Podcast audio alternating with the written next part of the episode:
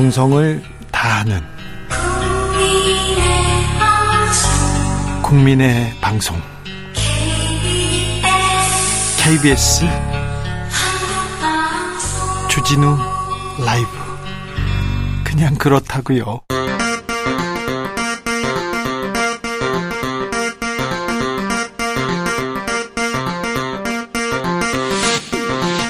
주진우 라이브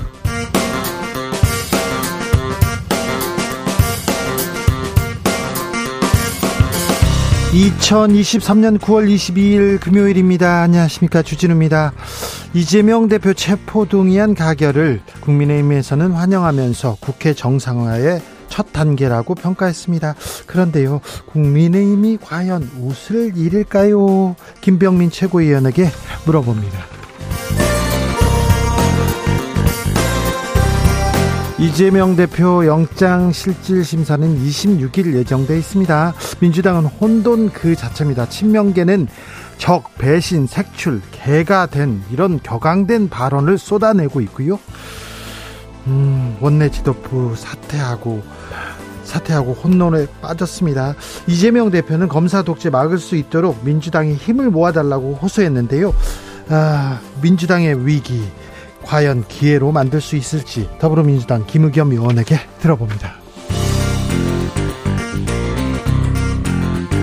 태영호 의원이 주진우 라이브에 나와서요. 북한에서도 이완용은 친일파로 배웠다.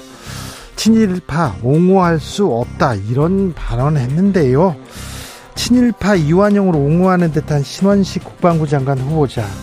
그런데 아직도 친일을 둘러싼 그리고 친일을 옹호하는 논란 계속되는데요. 친일파 옹호의 역사에 대해서 애국민남단에서 살펴봅니다.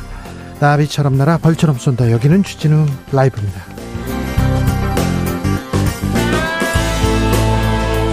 오늘도 자중자애 겸손하고 진정성 있게 여러분과 함께 하겠습니다. 70도 기울어진 고목나무에 꽃이 핀 기분이다.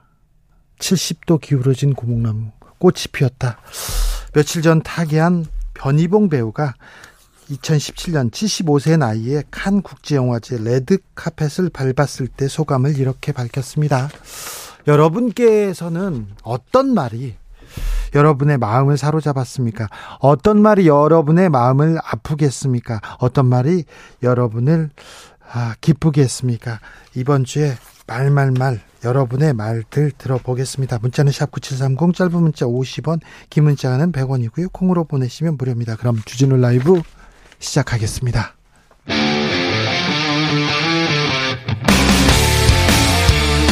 탐사보도 외길 인생 20년 주 기자가 제일 싫어하는 것은?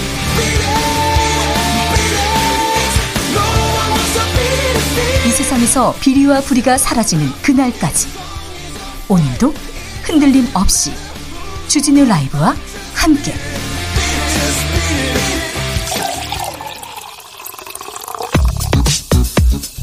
진짜 중요한 뉴스만 쭉 뽑아냈습니다. 주스 정상근 기자 어서 오세요. 안녕하십니까. 민주당은 체포동의안 가결 후 폭풍에 휩싸였습니다. 네, 어제 이재명 대표 의 체포동의안 가결에 대한 책임을 지고 민주당 박광원 원내대표 등 원내 지도부가 총사퇴했습니다. 또한 조정식 사무총장과 사무총장 산하의 정무직 당직자들도 모두 사의를 표명했는데요. 다만 정무직 당직자들에 대해서는 이재명 대표가 결정이 이뤄질 때까지 업무를 이어갈 것을 지시한 것으로 알려졌습니다. 이재명 대표 그리고 최고위원단은 자리를 지키기로 했습니다. 새로운 원내대표는 26일 선출하기로 했다고 합니다. 그런데요, 음, 오늘 열린 최고위원회의에서 친명 의원들의 격앙된 모습 볼 수 있었어요. 네, 오늘 최고위원회 회의에서 격한 발언이 쏟아졌습니다. 네. 정청래 최고위원은 같은 당 국회의원들이 자기 당의 대표를 팔아먹었다라고 했고요. 박찬대 최고위원도 이 배신과 협잡의 구태 정치라고 주장했습니다. 서운숙 최고위원도 내부의 적부터 조치해야 한다라고 말했습니다. 비명계의 고민정 최고위원은 당원들의 사퇴 요구가 쏟아지고 있다면서 본인은 부결표를 던졌지만 이런 말을 한들 믿어주시겠느냐라고 토로했습니다. 또 다른 비명계 이 지명직 최고위원인 송갑석 의원은 회의에 참석 참석하지 않았습니다. 한편 그동안 여러 언론에 출연하며 이재명 지도부를 비판해왔던 김종민 의원은 지도부 사퇴를 요구하기도 했습니다. 아, 혼돈, 혼란으로 지금 민주당 음, 설명할 수 있는데요. 어, 적 해당 회의이 색출 민주당 의원이 개가 된 날 칼을 뽑아라. 의석 줄어도 반드시 정리해야 된다. 이렇게 격앙된 발언 쏟아내고 있습니다. 친명계에서 계속해서 목소리를 높이고 비명계는 목소리가 줄어드는 이런 양상인데요. 음, 이재명 대표가 입장을 냈습니다. 네, 이재명 민주당 대표는 검사 독재 정권의 폭주와 퇴행을 막고 민생과 민주주의를 지켜야 한다며 민주당이 무너지면 검찰 독재의 포갑은 더 거세지고 그 피해는 고스란히 국민에게 돌아갈 것이라고 말했습니다. 영장 실질 심사는 26일에 있습니다. 아, 26일 어, 어, 결과가 어떻게 나오느냐에 따라서 민주당 큰 경랑에 음, 빠져들 수도 있는데요. 음, 옥중에서도 당대표다 이렇게 친명 의원들이 얘기하고 있습니다. 어, 대표도 어, 이 입장을 고수하고 있는 것 같은데요. 민주당 어떻게 가는지 잠시 후에 어, 김의겸 의원한테 자세히 물어보겠습니다. 윤석열 대통령 지금 미국에 계시죠? 그런데 가짜뉴스 규제해야 한다 이런 발언했습니다. 네, 미국을 방문 중인 윤석열 대통령은 뉴욕 대학교에서 열린 한 포럼에 참석해 인공지능과 디지털 오남용이 만들어내는 가짜뉴스 확산을 방지하지 못한다면 자유민주주의와 시장 경제가 위협받는다라면서 적정 조치가 이뤄지는 규제 시스템이 만들어지고 유지돼야 한다라고 말했습니다. 어, 윤석열 대통령은 조만간 디지털 권리장전 5대 원칙을 발표할 예정인 것으로 알려졌는데요. 어, 윤석열 대통령은 디지털 literacy 교육이 충분히 이뤄지고 어, 디지털 사용 능력에 대한 격차 해소 방안을 모색해야 한다라고 덧붙였습니다. 자, 뭐 가짜 뉴스 발본색원하겠다, 규제하겠다, 뭐 바로 잡겠다. 좋습니다. 내용은 좋는데 좋은데 유튜브 그리고 온라인 막 검열하겠다. 이거 법에 맞는 건지 법은 정비하고 법대로 하는 건지 이 부분에 대해서는 우려 계속됩니다. 언론의 자유, 표현의 자유를 억압한다. 이런 비판도 계속된다는 것도 좀 유념하셔야 되는데 잘 모르겠어요. 유념하시는지. 아무튼 고소 고발이 이어지고 계속해서 정책이 나옵니다. 문화체육 부에서도 이런 얘기를 할 텐데 이 얘기는 또 안 물어보네요. 그리고 뭐 이런 얘기 계속 있습니다. 세상에 유인촌이 제일 멀쩡해 보이다니 이런 칼럼도 나왔던데 김행 여가부 장관 후보자 또 의혹에 휩싸였습니다.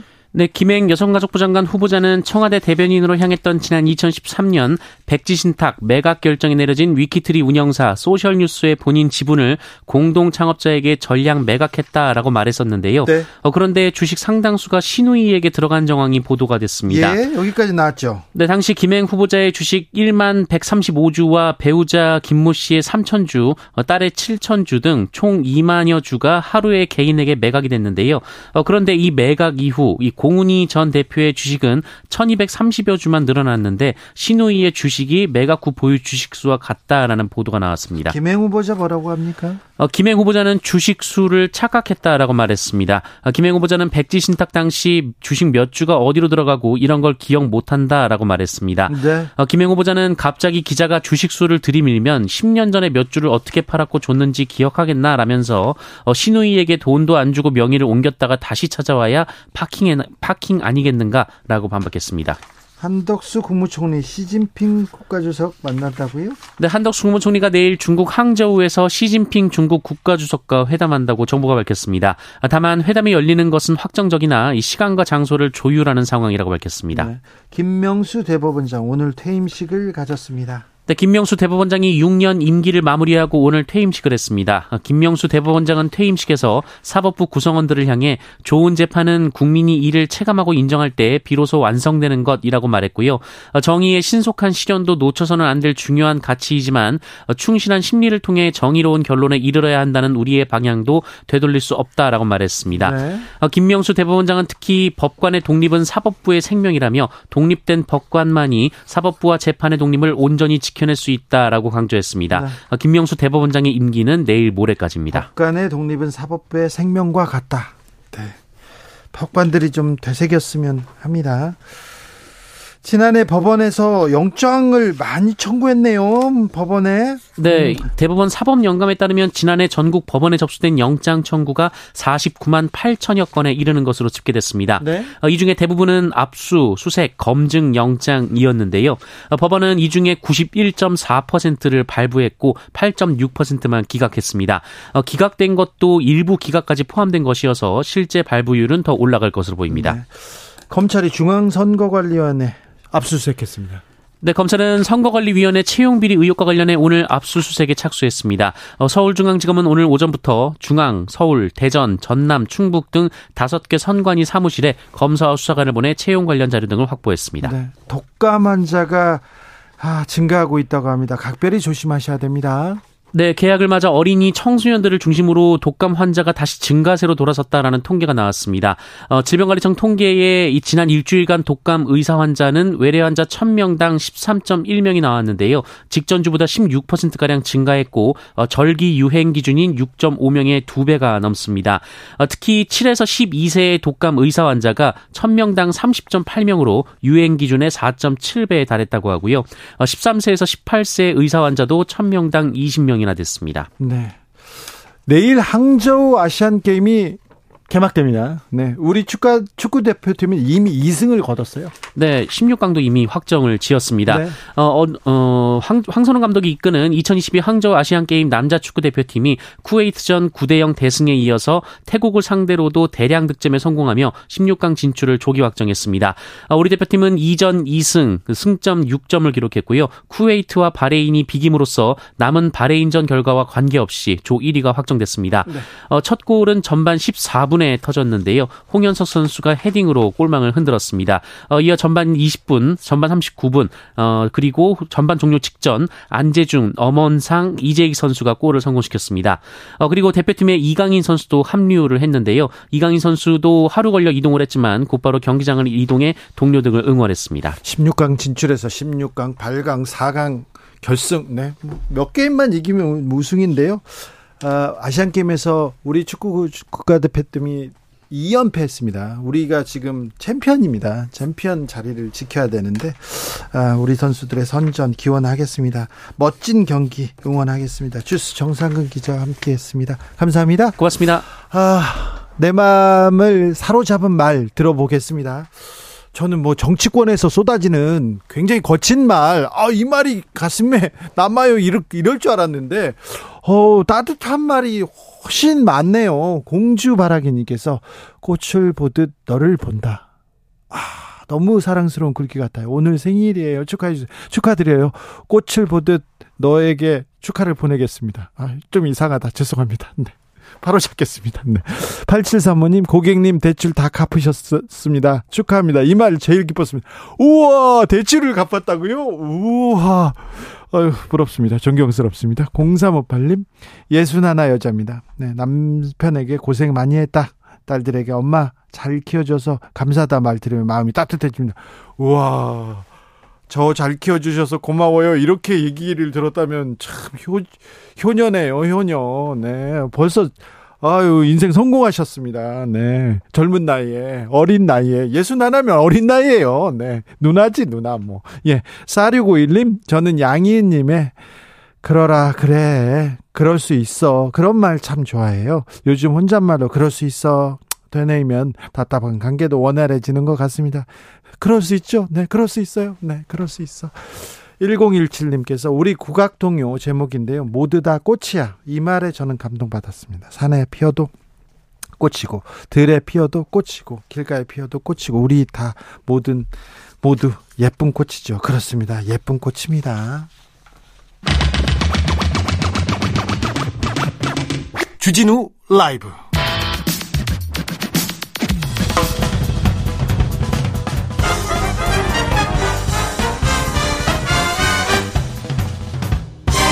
훅 인터뷰 모두를 위한 모두를 향한 모두의 궁금증 훅 인터뷰 더불어민주당 이재명 대표 체포동의안 가결됐습니다. 국민의힘 의원들 오케이 사인 내면서 환한 웃음 숨기지 않았는데요. 음, 과연 웃을 일일까요? 이재명 사라지면 국민의힘 위기가 본격적으로 시작된다. 이런 지적도 있는데 국, 민의힘 지도부는 어떻게 보고 있을까요? 김병민 최고위원에게 물어봅니다. 안녕하세요. 네, 안녕하세요. 오랜만에 네. 인사드립니다. 잘 계시죠? 건강하시죠? 보고 네, 네. 싶습니다. 저 추석 연휴 때문에 바쁘십니까?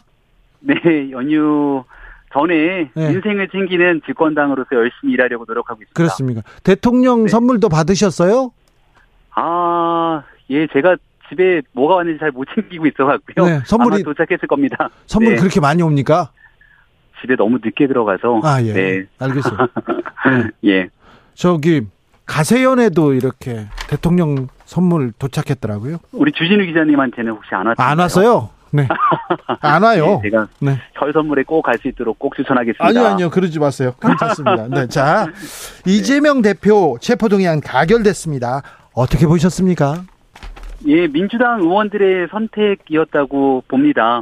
그러니까 민주당이 있는 의원들 보기에도 이재명 대표가 전 국민 앞에서 교섭단체 대표 연설을 약속했던 불체포 특권 포기 약속. 네. 이걸 손바닥 뒤집듯이 뒤집을 수 있다고 생각하기는 어려웠을 거라고 봅니다. 더군다나 이 표결을 앞두고 있었던 부결 호소인으로 둔갑했던 이재명 대표의 모습을 보면서 더더군다나 고민이 많았을 거고요.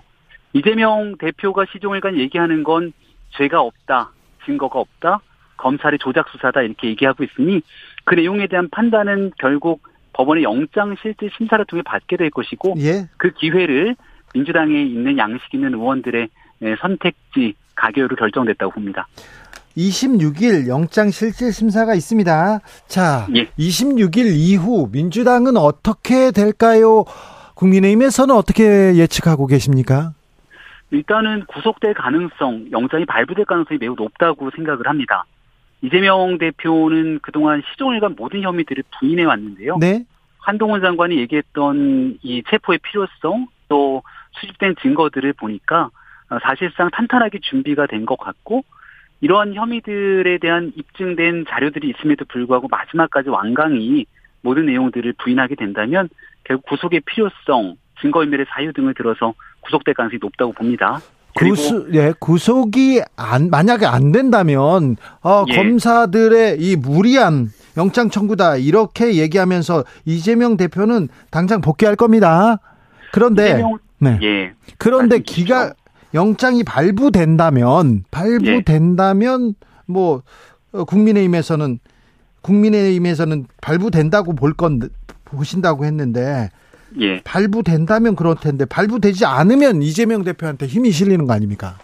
발부되지 않으면 이재명 대표한테 나름대로의 명분이 또 생길 수 있을 텐데요. 그죠? 근데 그런 가능성들을 생각했다면 지금처럼 그 체포동의안이 가결된 내용들만 가지고 네. 무슨 수박을 색출하네 대표를 팔아먹었네 이런 얘기를 하고 있는 민주당 의원들은 너무 황당한 주장을 펼치고 있는 것 아닌가요? 결국 법원의 심사 과정들이 있는데 네. 심사가 진행되기도 전부터 모든 것들을 규정 짓고 여기에 다른 목소리를 내고 있는 사람들을 이른바 악마화시키는 길에 나서고 있기 때문에 네. 지금은 법원 영장 실질 심사를 가기도 전부터 민주당이 민주주의를 퇴행시켰다라고 하는 측면들이 강하게 제기되고 있다고 생각합니다. 네. 만약에, 네, 만약에 이재명 이재명 대표가 내가 국민 앞에 약속했듯이 난 영장 실질 심사를 받으러 가서 결정을 받겠다라고 해서 당당히 기각 결정들이 내려왔다면 이재명 대표에게 정치적인 리더십과 힘이 엄청나게 실릴 텐데 네. 지금은 민주당 내에서의 분열이 가속화되고 있는 상황이어서 일단은 영장 심사 결과 이후로도 당내의 혼란, 후폭풍은 계속될 수밖에 없다고 생각합니다. 26일 이후 민주당 어떻게 될 것 같습니까? 저는 이제 구속을 가정해서 말씀을 드릴 수밖에 없을 것 같은데요. 일단은 세간에서 어제 그 많은 기자님들이 저한테 연락들이 꽤 많이 왔습니다. 이재명 대표가 구속되면 민주당이 이제 새롭게 사법 리스크가 좀 정리 종식되면서 예. 그 뒤로 이 변화의 길에 나서게 되면 국민의힘도 총선을 앞두고 좀 이 이재명 대표 얘기보다는 민생 중심, 경제 중심, 변화 쇄신에 나서야 되는 것 아니냐 이런 얘기들이거든요. 예. 그래서 제 답은 국민의힘은 그 준비가 돼 있고 또 시종일관 이 민생을 위한 경제 혁신의 길에 나서고 있고 앞으로 총선을 앞두고 있는 시기에는 그 성과를 보여주게 더 노력할 거다. 예. 다만 그런데 이재명 대표가 구속된다 그래서 민주당이 이재명 대표의 사법 리스크를 종식시키면서 변화 혁신의 길에 나설 것이냐라고 하는 전제는 잘못됐다고 생각한다고 전 계속 얘기하고 있거든요. 네. 왜냐하면 이재명 대표가 구속이 만약 영장이 발부되면 예. 대표직을 그만두고 그리고 민주당이 정말 새롭게 혁신할 수 있도록 공간을 열어줘야 되는 것 아닙니까?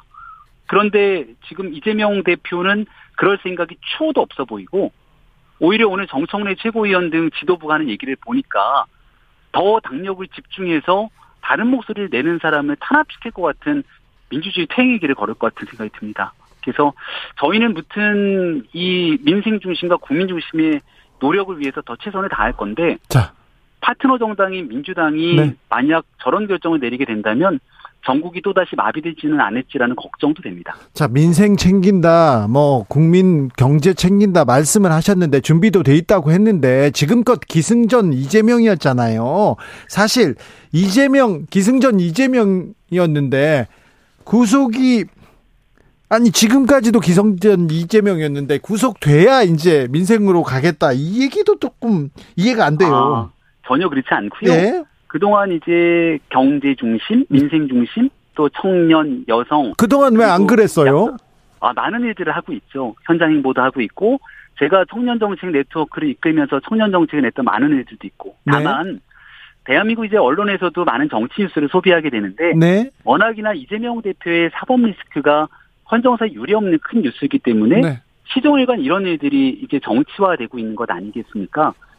그래서 이재명 대표를 중심으로 하고 있는 이 사법 리스크 문제와 또 이걸 방탄으로 회피하려고 하는 민주당의 문제 네. 이런 게 이제 커다란 국민적 관심사로 떠오르기 때문에 네. 결국은 더 뉴스에 많이 소비가 됐던 거라고 생각하고요.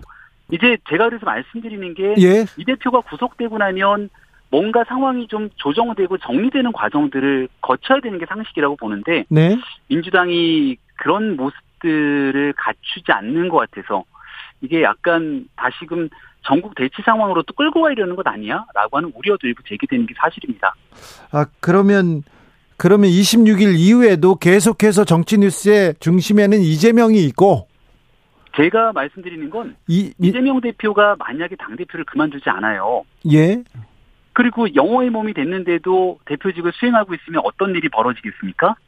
저희의 이 논평이나 메시지와는 관계없이 네, 지난날 이재명 대표가 단식하는 자리를 민주당의 수많은 사람들이 찾아갔던 것처럼 이제는 민주당 지도부나 많은 관계자들이 전부 이재명 대표 구치소를 찾아가면서 이재명 대표의 안부를 묻고 더 우리가 결집해 갖고서는 어, 윤석열 정부와 맞상대하겠다 이런 얘기들이 나오게 되면 우리가 이야기를 하지 않더라도 뉴스의 중심은 이재명 대표와 어, 그런 방식으로 규결되는 것 아닙니까? 그럼 이제 그, 그, 그러면 그 이후에도 민생 얘기, 경제 뉴스 얘기, 국민의힘 얘기는 못 듣는 겁니까? 아, 저희는 그런 길에 반드시 나설 것이고 또 거기에 대한 메시지들 중심으로 변화가 될 텐데 예, 이제 정치부 기자들을 비롯한 언론의 관심은 우리는 여당 뉴스를 쓰고 야당 뉴스를 쓸 때는 또 그런 방식으로 갈 수밖에 없는 거잖아요. 네, 네, 그래서 이재명 대표가 뉴스 현장에 있냐 없냐에 대한 얘기는 예. 야당인 민주당의 리더십이 어떤 방식으로 네. 이재명 대표를 끌고 갈 것인지에 달려 있다고 생각합니다. 알겠습니다.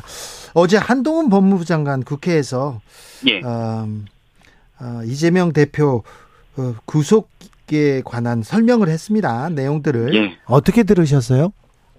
내용들을 좀 끝까지 다 들을 수 있게 기회를 줬으면 좋았을 텐데 너무 고성, 야유 이런 일들이 있다 보니까 김진표 의장이 나서서 오히려 소리 지르는 야당 의원들을 제지하는 모습들까지 펼쳐졌다고 생각하는데요.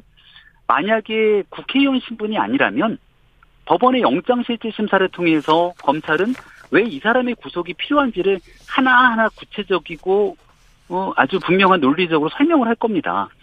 그런데 국회의원이 갖고 있는 불체포 특권 때문에 어쩔 수 없이 법무부 장관이 나와서 왜 이 해당 의원에 대한 구속이 필요한지를 설명하는 자리지 않습니까? 네.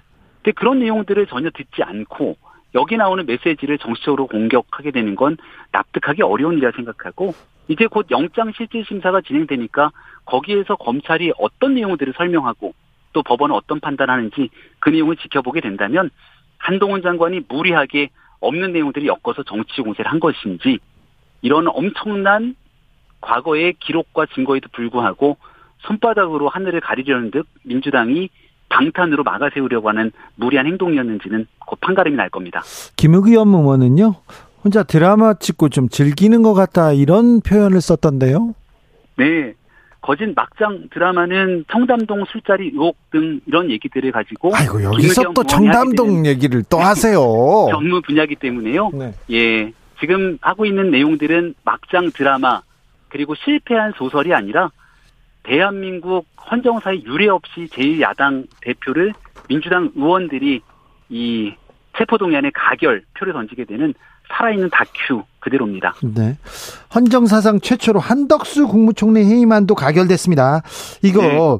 정부 여당에서 무겁게 받아들여야 되는 부분 아닙니까? 한덕수 총리에 대한 해임 건의안의 명분 없음 이 내용을 민주당 스스로가 입증했다고 생각합니다. 정말이지 꼭 필요한 사안이었더라면 왜 한덕수 총리에 대한 해임이 필요한지 민주당이 지난날 이상민 장관 탄핵했듯이 탄핵안에 가결시켰겠죠.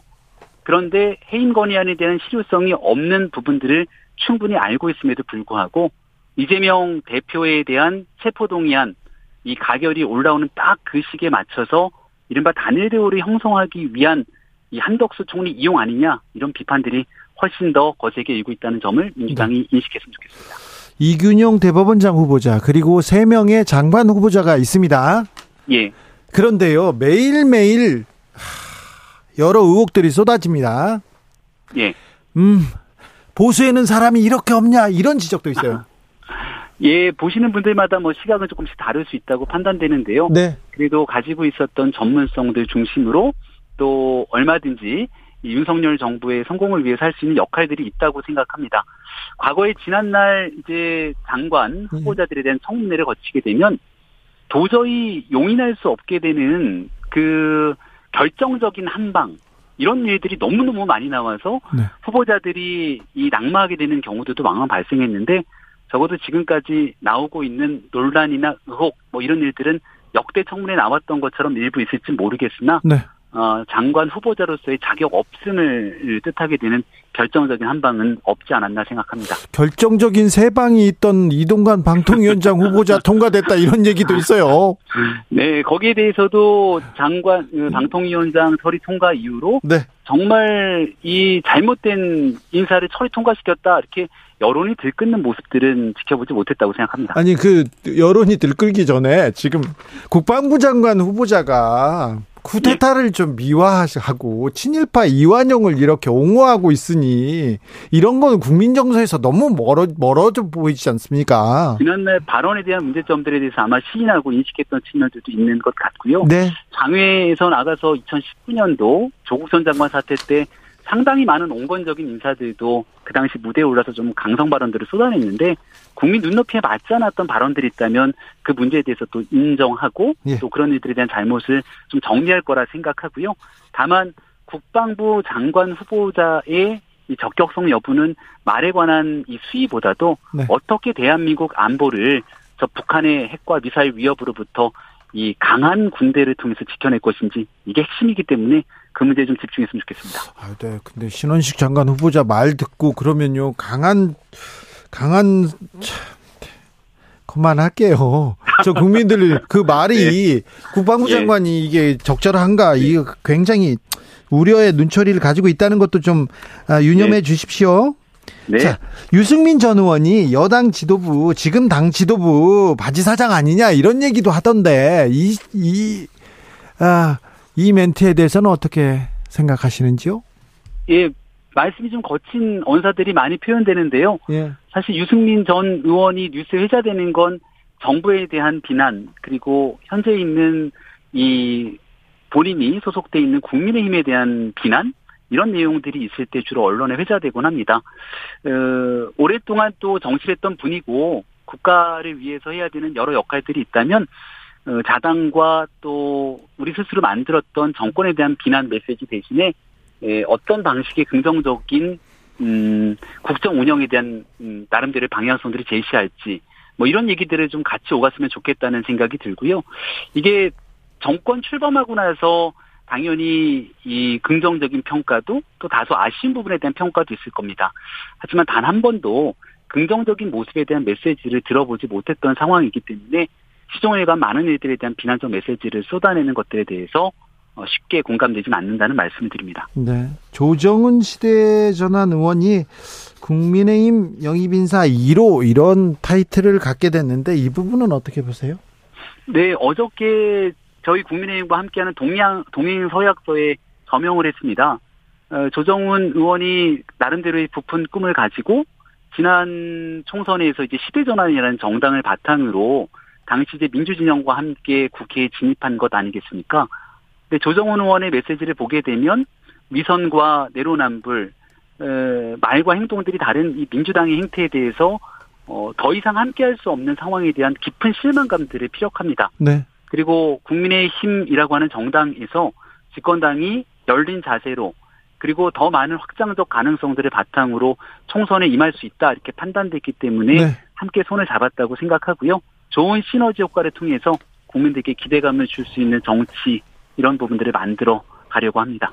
말과 행동은 조정은 의원도 좀 틀리잖아요. 다르잖아요. 네. 앞에서 하는 얘기하고 지금 예, 국민의힘에 가서 예. 간다 아, 뭐 앞에서 하던 얘기가 있는데 국민의힘으로 간다. 이 부분에 대해서는 국민의힘 내부에서도 주변에서도 비판하는 목소리 좀 있습니다. 상황에 따른 판단이 조금씩 다르다고 생각하고요. 네. 그러니까 과거에 했던 얘기들을 그대로 국한해서 얘기를 에, 지금 상황에 맞춰서 끌어내게 된다면 지금 현재 안철수 의원이 네. 국민의힘에 와 있는 부분들도 과거에 했던 말에 비춰서 보면은 연속성이 좀 떨어질 수가 있겠죠. 예, 예. 하지만 지난날 대통령 선거 때 단일화를 바탕으로 더 좋은 정부, 더 좋은 나라를 만들기 협력을 하고 있습니다. 네. 중요한 것은 과거에 있었던 내용과 지금의 상황 변화에 따른 차이가 아니라 네. 원칙이라고 하는 기준이 있는데 그 원칙과 기준을 철저하게 외면하고 나와 생각이 다른 사람들에 대해서 이른바 집중 포화를 하면서 민주주의를 유린하고 퇴행하는 나쁜 정치. 이거 지금 민주당 내에 있는 의원들도 비난하고 있는 거기 때문에 네. 거기에 대한 강조점들이 더 어, 눈에 띈다고 저는 말씀드리고 싶습니다. 민주당보다 다 국민의힘이 다 잘하고 있습니까?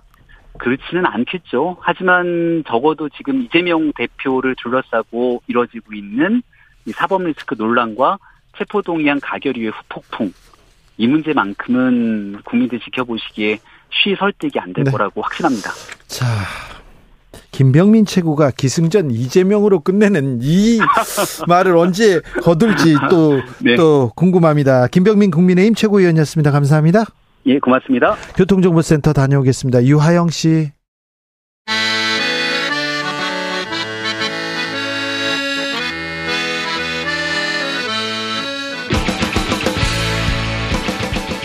역사를 잊은 민족에게 미래는 없다. 역사에서 배우고 미래를 열어가겠습니다. 애국심으로 미래를 여는 남자들, 애국 미남단. 애국 미남단 1호 단원입니다. 역사학자 전우영 교수님 모셨습니다. 어서 오세요. 네, 안녕하세요. 네. 교수님, 어, 저는요, 뭐 역사 공부를 열심히 하진 않았지만, 학교에서 배울 때, 제일 나쁜 X, 나, 제일 나쁜 사람이 누구냐, 이완용으로 기억합니다. 그렇죠. 예, 그렇게, 배웠습니다. 배웠죠. 예. 네, 저는 그렇게 배웠습니다. 어, 해방 이후부터 최근까지도 역사적으로 통틀어서. 예, 그렇게 가르쳤고 예.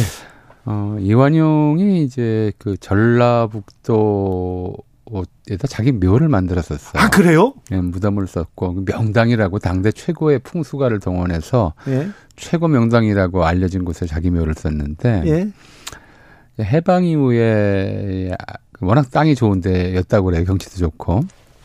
그래서 소풍을 걸고 아- 학생들이 많이 갔다고 그래요. 초등학생들이. 그 묘예요? 예, 묘 있는 지역에. 이완용 묘인지 알면서도요? 그러니까 아니 그러니까 동네가 좋으니까 갔는데 예. 이제 선생님들이 그랬 그랬죠. 예. 저게 이완용이 무덤이다 그러니까 예. 아이들이 막 무덤에 올라가서 뛰어놀고 막 밟고 그래가지고 네. 결국은 이제 이완용 후손한 사람이 밤에 몰래 와서 그 예. 무덤을 파묘하고 예. 그래서 지금 이완용 묘가 없어요. 아, 그렇구나. 그런 정도로 이완용 그러면은 이제 네. 민족 반역자의 대표이고 그렇죠. 역적 중에 역적이고 네. 이렇게 알려졌고 또 그렇게 가르치고 배웠죠. 예. 제가 잘못 배우고 잘못 기억한 게 아니죠. 아니죠. 네. 그런데 이완영이 비록 매국노였지만 한편으로는 어쩔 수 없는 측면도 있다. 이게 사실이다. 이, 이 얘기는 어떻게 들어야 됩니까? 신원식 장관 후보자의 얘기를. 홍범도 장군이 다시 홍범도 장군 얘기를 해서 좀 안 됐지만 그 대한제국 군 장교로 있다가 예. 군대 해산된 이후에 네. 일본군 앞잡이로 들어간 사람을 포로로 잡았어요. 예. 포로로 잡아서 뭐라고 했냐면 네가 여러 해 동안 나라의 국록을 받아 먹었으면 먹다가 나라가 망할 것 같으면 그 벼슬 자리 그만두고 시골에 가서 감자 농사나 지으면서 먹고 살 일이지 예. 왜놈 앞잡이가 되어서 또 이런 짓을 저지르느냐 네. 이런 놈은 죽여도 몹, 시 죽여야 한다 그래 그래가지고 네. 어, 좀 잔인하지만 예. 어, 석유를 들이붓고 태워 죽였어요. 아 예. 그만큼 이제 그런 그러니까 이제 뭐, 뭐 다른 친일파들이 한둘이었겠어요. 일진회원이나 뭐 굉장히 많았는데 대한제국 총리까지 지낸 사람이 예. 나라가 망할 지경이 됐으면 그냥 물러나서 은퇴한다고 누가 뭐라고 그러겠어요. 끝까지 이제 그 합방 그 조약문에 날인 그 도장 받으러 쫓아다니고 예. 그리고 나서 귀족작이 받고 이건 이제 인간이 할 짓이 아니다라고 생각을 했던 거죠. 그래서 이완용을 그러니까 이게 보통 이제 예를, 예를 들어서 뭐 조선시대, 대한제국 시대 나라에서 천대받고 아무것도 뭐 나라 혜택을 받은 게 없는 사람이 그렇게 반역을 했으면 네. 그건 뭐 매국노지만 그러면 이제 오히려 이해할 수 있는 측면이 있다 이렇게 얘기할 수 있어요. 그렇죠. 근데 거꾸로 대한제국에서 최고 대우를 받은 자가 나라를 팔아먹는데 앞장섰으면 앞장섰잖아요. 배은망도 계속 네. 이렇게 매국이 앞장섰잖아요. 인간이 차, 인간으로서 용납할 수 없는 일이다 이렇게 생각들을 한 거죠. 그런데 지금 이분은 전혀 거꾸로 얘기를 하신 거죠. 예. 이해할 수 있는 측면이 있다고 이해하면 안 되는 거였어요. 이해하면 안 되죠. 네. 자, 대한민국이 대한제국이 일본에 저항했더라도 일본과 국력 차이가 너무 현저하기 때문에 이런 얘기를 했는데 아니 중국도 우리하고 국방력 군사력 차이가 커요. 예. 러시아도 예. 크고요. 예. 그러면 대항하지 말고 어쩔 수 없이 어떻게 해야 됩니까? 아, 지금 저 대통령 그러셨잖아요. 러시아가 북한하고 뭐 이렇게 군사교류를 하면은 좌시하지 않겠다.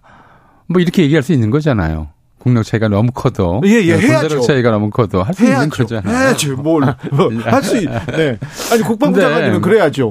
네, 그걸 떠나서 이제 만약에 이런 이제 태도를 가지고 있으면 우리보다 힘센 나라가 우리를 이제 공격한다. 예컨대 일본이든 중국이든 러시아든 국방부 장관이 그러니까요. 그렇죠. 네. 어, 이, 이, 이 힘의 차이가 너무 이제 크기 때문에 우리 군으로서는 대항할 수 없다. 예. 항복하는 게 상책이다. 이렇게 얘기할 거 아니에요. 아니, 그러니까요. 딱 그 논리거든요. 네. 예. 아니, 외교부 장관이나 통일부 장관이나 뭐 대통령이나 외교적 수사로 엄중히 경고한다. 이건 하지 말자. 이렇게 하고 또, 뭐 또, 뭐 적대적 행위에 대해서도 어찌 다른 얘기를 할 수는 있으나 국방부 장관은 그러면 안 되는 거 아닙니까? 그렇죠. 아무리 힘이 약해도 죽을 때까지 싸우겠다, 필사가 항전하겠다 이렇게 얘기를 해야 되고 그런 사람을 존경해야 되는 건데. 네. 근데 이완용 같은 사람들어 뭐 힘이 힘의 현격한 차이가 나니까 어쩔 수 없었다 이렇게 이해할 측면이 있어 이렇게 얘기를 하는 것은 왜 어, 여기 도저히 좀 납득할 수 없는 그런 좀 발언이죠. 예, 왜 이걸 이해해야 됩니까? 개인의 영달을 위해서 이익을 위해서 나라를 팔아먹었는데 어떻게 이걸 어쩔 수 없이 뭐이 측면이라고 이 여기에 왜 이렇게 넓은 마음을 자, 보여주는지 원래 이제 친일파 뒤에 다, 따라붙는 단어는 네. 굉장히 오랫동안 일제강점기부터 해방 이후까지 몰입배였어요. 예. 친일 몰입배라고 붙었고 불렀고 몰입배란 이제 말은 이익을 도모하는 무리란 뜻이에요. 그렇죠. 그러니까 의, 정의 또는 이제 민족 자존심 이런 것들이 하등 안 중요하지 않고 예. 이익만 생기면 뭐든지 할 수 있는 그런 사람들이다. 그래서 민족을 팔아먹고 나라를 팔아먹는 매국노가 되고 한다. 이렇게 생각을 해왔거든요. 그리고 이 몰입배를 이제 특히 유교 문화권에서는 당장 이제 맹자부터 그런 얘기가 나와 양해영 장구에 보면 아 이제 어 공은 화 하필 왈리 있고 이제 이제 맹자가 왔을 때 양해왕이 그래요. 어, 당신은 이 나라를 위해서 어떤 이익이 이 나라에 어떤 이익을 가져다 주시겠습니까? 그랬더니 맹자가 왜 이익을 말씀하시느냐? 인의가 중요하다. 사실 유교 문화권은 그래서 이익을 탐하는 거를 실제로 탐하면서도 네. 좀 매우 어, 네. 어, 배타적으로 어, 봤죠. 배타적이라보다는 얕잡아 봤죠. 그런 사람들은 아, 네. 좀 그렇죠. 몰입해다라고 이제 봤던 건데요. 그런 문화권도 있었어요. 그런데 그러니까 이 친일 행위를 옹호하는 논리를 이제 논리화, 이론화한 사람은 이제 이광수예요. 예. 어, 그 논리가 지금까지 사실은 이어진다고 해도 과언은 아닌데 이 사람은 이제 19세기 자유주의가 지배하던 19세기 사조의 영향을 받았어요. 그러니까 이광수는 처음에 이제 민족적 경륜에서 뭐라고 썼냐면 그에 앞서 민족 개조론을 주장하긴 했는데 다 말씀드릴게요. 교육의 목적은 모든 생물, 생물이 자식을 교육시킬 때 가르치는 것이 두 가지다. 피적 포이. 무슨 뜻이냐면 적을 피하고 먹이를 구하는 법이에요. 네. 먹고 사는 걸 가르치는 거죠. 예. 그러니까 교육의 본질이 먹고 사는 문제에 있다고 생각을 한 거예요. 그러니까 우리는 이제 가치관이라든가 도덕 또는 인의 이런 것들이 교육에서 굉장히 중요하다고 일반적으로 생각했는데 이 사람은 그야말로 경제 문제에만 집중하는 그런 이제 논리를 세웠어요. 그래서 이제 이른바 근대화라고 하는 것, 경제적 성장을 굉장히 중요한 목적으로 삼았고, 그러면 근대화에 아시아에서 근대화에 성공한 민족이 어디냐 보니까 일본인 거예요. 이광수가 보기에. 예. 그래서 처음에는 그렇게 얘기를 해요. 우리가 어 이제 우리 조선인들이 나태하고 게으르고 근대적 지식이 부족하고 뭐 이러다 보니까 그래서 근대화에 뒤처지고 개화에 뒤처지고 결국 이렇게 나라를 잃었다. 이러니 이 상황에서 벗어나려면 어떻게 해야 되겠느냐. 그 근대 문명을 빨리 받아들여야죠, 문물을. 어디에서 받아들일 거냐. 일본에서 받아들여야 한, 그 수밖에 없죠. 일본이 가장 선진국이라고 예. 봤으니까. 그러니까 처음에는 그렇게 얘기를 해요. 일본을 적대시하지 말고 일본을 스승으로 생각해라. 이렇게 얘기를 해요. 그리고 이제 배워야 한다. 네. 그러니까 일본을 스승으로 생각하다가 하고 배우려고 하다 보니까 뭔가 좀 이상해요. 뭐가 이상하냐면 아니 차라리 일본인이 되는 게 더 빠른 길 아니냐. 네. 한민족의 정체성이라고 하는 걸 가지고 그것도 굉장히 결점이 많은 한민족이라는 정체성을 고수하면서 일본에서 이거 배우고 이거 안 배우고 이렇게 따지는 게 불합리하게 보인 거예요, 이광수 눈에는. 그래서 네. 1940년대 뭐쯤 가면 뭐라고 얘기를 하냐면 우리 조선인은 어, 살과 피와 뼈까지도 조선인이라고 하는 생각을 다 버리고 네. 완전히 일본인이 되어야 한다 이렇게 주장을 합니다. 그러니까 이제 일본을 배우겠다고 시작을 한 것이 결국 일본인이 되자는 이제 캠페인으로 이어졌던 거죠. 그게 네. 해방이 되니까는 이제 바로 반민특위에서 어 이제 그 친일파의 거드로서 어 체포를 했었죠. 예. 그때 이광수가 한 말이 이제 명언으로 영원히 남았죠. 뭐냐면 민족을 위해 친일했어.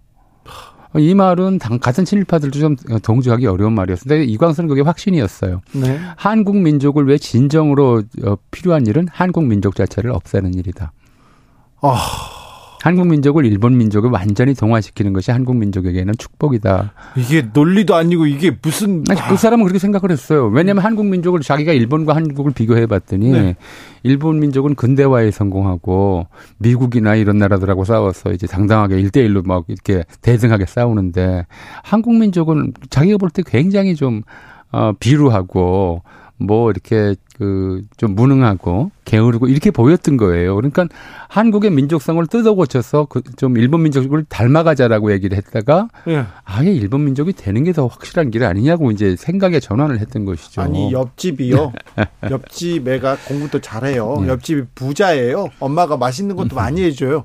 자, 어 옆집 애처럼 내가 뭘 공부를 열심히 하겠다, 뭘 배우겠다고 생각 안 하다가 어. 나 옆집 애가 될래 이렇게 얘기하는 거를 예. 그러니까 외치는 거잖아요. 근데 실제로 그 옆집 주인이 네. 어, 너내 자식으로 받아줄게. 네. 말로는 네. 이러고 있는 상황이었으니까 그게 가능했던 거죠. 내선일체라고 하는 것이 그런 주장이었으니까. 네. 이제 그런 거였었는데 해방 직후에는 그래서 이런 친일 옹호론이라고 하는 것 자체가 그야말로 좀 궤변으로 이제 이해가 됐었고. 궤변이죠. 친일파 스스로도 네. 강요에 의해서 어쩔 네. 수 없었다. 어쩔 수 없다. 저는 우리가 약했기 때문에 어뭐저 우리 민족 전체의 죄지 예. 친일파 내 개인의 죄가 아니다. 근데 이건 이것도 좀 말이 안 되는 게 친일 행위를 해서 무슨 이익을 본 건 자기 개인들인데 그렇죠. 책임은 나머지 아무 이익도 못 보고 피해만 본 사람들한테 다 돌려버리는 거예요. 네. 민영환 논하고 비슷한 것이 뭐 이익의 사유화 손실의 공공화처럼 친일 행위를 통한 이익은 자기가 사유화하고 네. 자기가 친일함으로써 우리 민족 전체가 입은 손실은 민족 전체에게 돌려버리는 굉장히 좀 아, 비열한 그런 좀 변명이죠. 친일파 자손들은 아직도 떵떵거리면서 예. 학교, 기업, 뭐, 엄청난 땅을 소유하면서 아직도 그렇게 살잖아요. 그래서 친일냉이가 실제로 친일파 자손들이 잘 살고 또 이제 이 사람들이 일제강점기의 지위라든가 재산을 그대로 보존하고 이런 상황이었다 하더라도 친일파였다는 사실을 가급적이면 숨기려고 했어요. 그렇죠. 그게 하다못해 이제 80년대까지도 어, 그랬어요. 예. 친일파였다는 사실을 숨기고 친일파라고 하는 이제 증거가 나오면은 잘못된 거다. 나 친일파. 아니다. 네네. 뭐 네. 이렇게 변명하고 네. 이게 이제 일반적인 좀 우리 문화였었는데 90년대 들어오면서 90년대 중반부터 이제 친일 행위를 옹호하는 좀 다른 각도의 논의가 나오기 시작해요.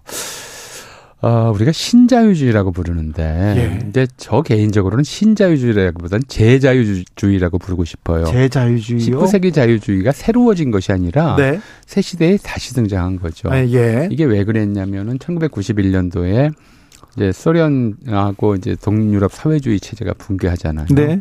그러면서 이제 미국 주도의 이제 자본주의 세계 시장이 WTO라든가 FTA라든가 이제 자본주의 일원화된 세계 시장이 확장되고 있고 되고 그런 상황에서 어, 특히 이제 미국이나 영국에서 이른바 국가의 시장 개입을 최소화 줄이려고 하는 최소화하려고 하는 그런 이제 정치적 어, 태도들이 나타나고 거기에 대중의 이제 큰 지지를 얻죠. 그리고 국가의 시장 개입과 관련해서는 뭐 노조 활동을 좀 억압한다든가 이런 것들이 나오잖아요. 근데 이게 이제 19세기 아담 스미스적 그 자유주의 경제론의 재판이었어요. 그래서 제가 제자유주의라고 부르자고 부르고 싶다고 말씀드린 것인데 이 뭐냐면 어 이제 이렇게 봐요. 다른 건 다 빼고 인간의 본성이 무엇이냐. 이 질문에 대한 사실 모든 철학이 여기에서 기초, 여기에 네. 기초하잖아요. 인간은 어떤 본성을 가지고 있냐, 성선설이냐, 성악설이냐 하듯이 아, 근데 아담 스미스 경제학에서는 이제 어떻게 보냐면 인간은 주어진 조건에서 자기 이익을 극대화하기 위해 합리적 선택을 하는 존재다. 이렇게 전제를 해요.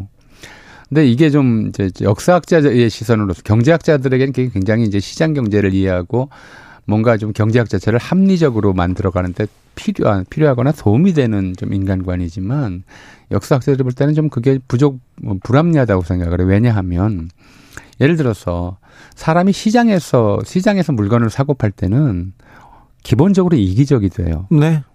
어떻게든 싸게 살려고 그러고 그렇죠. 어떻게든 조, 그 같은 물건이라도 좀 더 남기려고 들고 이게 사람이란 말이에요. 네, 저도 100원 깎을 깎으려다가 음, 예. 돌아서서 이거 예. 깎는다고 뭐가 참 그렇죠. 부끄러웠던 그렇죠.